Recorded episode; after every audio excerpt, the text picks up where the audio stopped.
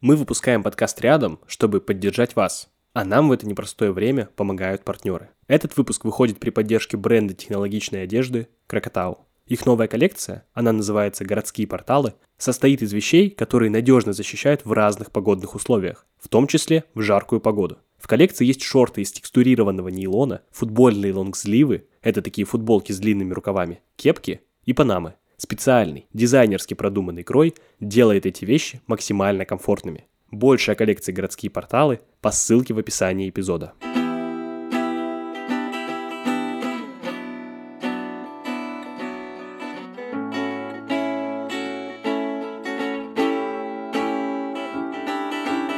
Рядом хаос, страх и неизвестность. Но даже в самые темные времена рядом еще и те, кто готов помочь и поддержать. Рядом — это подкаст студии «Техника речи» о том, как теперь жить и как вообще находить в себе силы что-либо делать.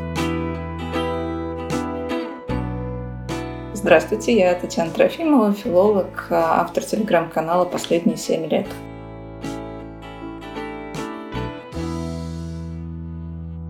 Есть у нас такое всегда желание провести какие-то исторические аналогии, сказать, на что может быть похож э, наш период еще. А само по себе это сравнение, оно ну, ничего не дает. Ну, то есть всегда вопрос в том, зачем а, это сравнение для нас и что оно нам, в принципе, способно дать.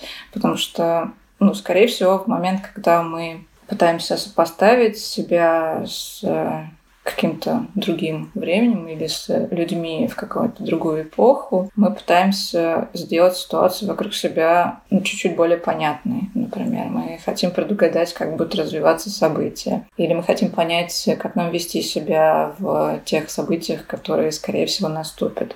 Ну или просто мы хотим найти какую-то точку опоры, как вообще проживается такой период, потому что у нас, допустим, его еще не было там, в нашем поколении и, наверное, в предыдущем тоже. И, собственно, мой телеграм-канал о том, как жили, что думали и каким образом действовали люди в один из самых непростых моментов русской истории XIX века. Это мрачное семилетие, период с 1848 по 1855 год. Это последние семь лет правления Николая I. Естественно, когда начинается период в 1948 году, никто не знает, сколько он продлится, как он закончится и закончится ли вообще. В этом смысле ощущения современников были очень пессимистичны, и поэтому то, тот период, который а, мы сегодня легко проскакиваем и говорим, что это был всего лишь момент, а после него было совсем много другого интересного. В моменте, конечно, ощущался совсем не так. История XIX века — это, в общем, история не про свободу. То есть не то чтобы были времена, когда все ощущали, что они вольны высказываться каким угодно образом и вести себя, как они хотят. То есть э, вся история XIX века — это так или иначе наличие каких-то рамок потому что всегда действовала цензура, не было никакого момента, когда ее не было. Был приоритет э, самодержавия, и нельзя было обсуждать э, эти вещи, как-то сомневаться в том, что это именно такая форма правления. Всегда была религиозная цензура, и с церковью лучше было не спорить и не пытаться как-то уточнять ее постулаты. В общем, надо сказать, что «Мрачное семилетие» оно началось уже на таком фоне, когда и так свобода слова и преподавания была ограничена. Но, видимо, это было какое-то приемлемое и привычное ограничение, потому что когда в 1948 году появляется вторая цензура, которая надзирала за тем, как там первая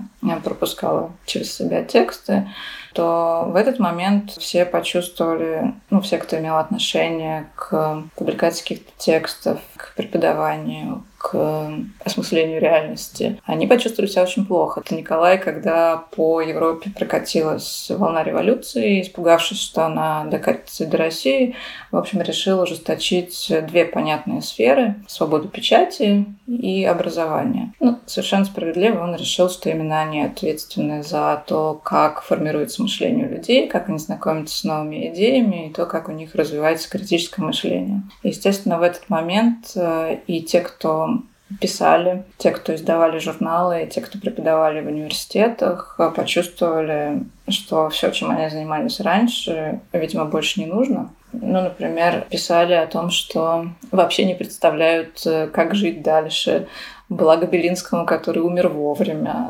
Кто-то говорил, что тот момент, когда можно сойти с ума. Все говорили о том, что началась эпоха доносительства. Из этого состояния каждый выстраивала собственную стратегию, как он будет э, переживать этот период. Были люди, которые считали, что для них приемлема только активная гражданская позиция. Например, такими были Герцен и Бакунин. И несмотря на то, что активная гражданская позиция в их случае означала как минимум потерю всего имущества в России, а максимум какие-нибудь не очень приятные последствия, ну, в частности, у Бакунина это было два смертных приговора. Тем не менее, они решили не сдаваться. А в этом смысле Герцен для него сама попытка реализовать какие-то идеалы, которые у него были в тот момент, оказалась гораздо важнее, чем разные угрозы, которые поступали в, общем, в его адрес. То же самое было с Бакуниным, у которого было в Европе два смертных приговора отмененные, потом было долгое заключение в России, тоже в период мрачного семилетия, но, в общем, и после него потом была ссылка в Сибирь. И, в общем, это тот момент, на котором многие ломались, потому что из Сибири очень трудно было вернуться обратно. Это надо было, чтобы кто-то ходатайствовал об этом возвращении. Нужно было показать свою благонадежность. А Бакунин хотел, совсем не хотел показывать свою благонадежность. И тем не менее, даже в этой ситуации он сбежал из Сибири через Японию, США и приехал в Лондон Герцена, чтобы продолжить то дело, которое они считали важным.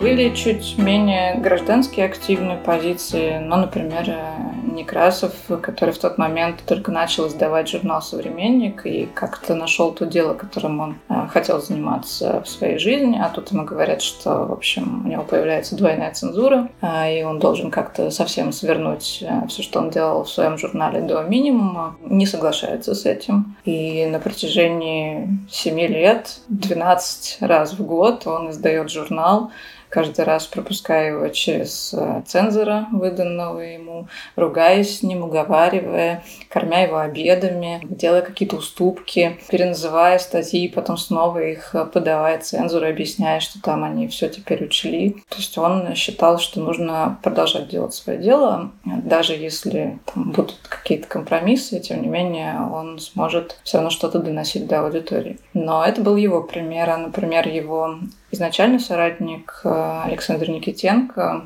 ну, именно он был вынужден расписаться на бумаге, что он обещает журналу дать правительственное такое направление, или иначе будет считаться государственным преступником. А Никитенко решает, что он не готов э, продолжать иметь дело с этим. Он почти сразу выходит из журнала, оставляет его, собственно, Некрасову и Панаеву и считает, что будет жить, в общем, свою жизнь, заниматься какими-то другими делами. В общем, тоже такие разные стратегии, которые реализовались в тот момент. Но наверное, там самый экстремальный опыт нам показывает Достоевский, если мы говорим про то, что если уж он справился, то, наверное, мы как-то справимся, потому что «Мрачное семилетие» Достоевского было даже больше, чем 7 лет. А сначала он отбывал каторгу по делу Петрошевцев, потом у него была просто солдатская служба. Мы знаем, что думал Достоевский накануне ссылки. Он писал своему брату, что ему важно для себя сохранить в себе человека, здоровье и, значит, потом вернуться и как-то продолжить заниматься литературой. Это было для него важно. Тот Достоевский, которого мы сейчас знаем как э, большого писателя и большого русского классика, он, в общем, сформировался уже после этого периода. А спустя, в общем, много лет после возвращения в Петербург он написал все эти тексты, которые мы сейчас в первую очередь назовем, когда вспомним имя Достоевского. Это «Преступление и наказание», «Бесы» и «Братья Карамазовы». То есть нельзя сказать, чтобы для него этот период был тем, который его сломил, хотя, в общем, несомненно, мог. Мне кажется, самым важным сейчас, ну, особенно когда мы смотрим на опыт э, людей, которые проживали какие-то аналогичные эмоции, как нам кажется, в аналогичных обстоятельствах, э, самое важное — это продолжать заниматься своим делом, продолжать думать, продолжать нести в себе все те смыслы, которые мы считаем важными для себя, а, и не поддаваться вот этому ощущению, что все они больше не имеют никакого смысла, потому что весь исторический опыт учит нас, что смысл в них есть, и дальше его будет гораздо больше, чем нам кажется сейчас.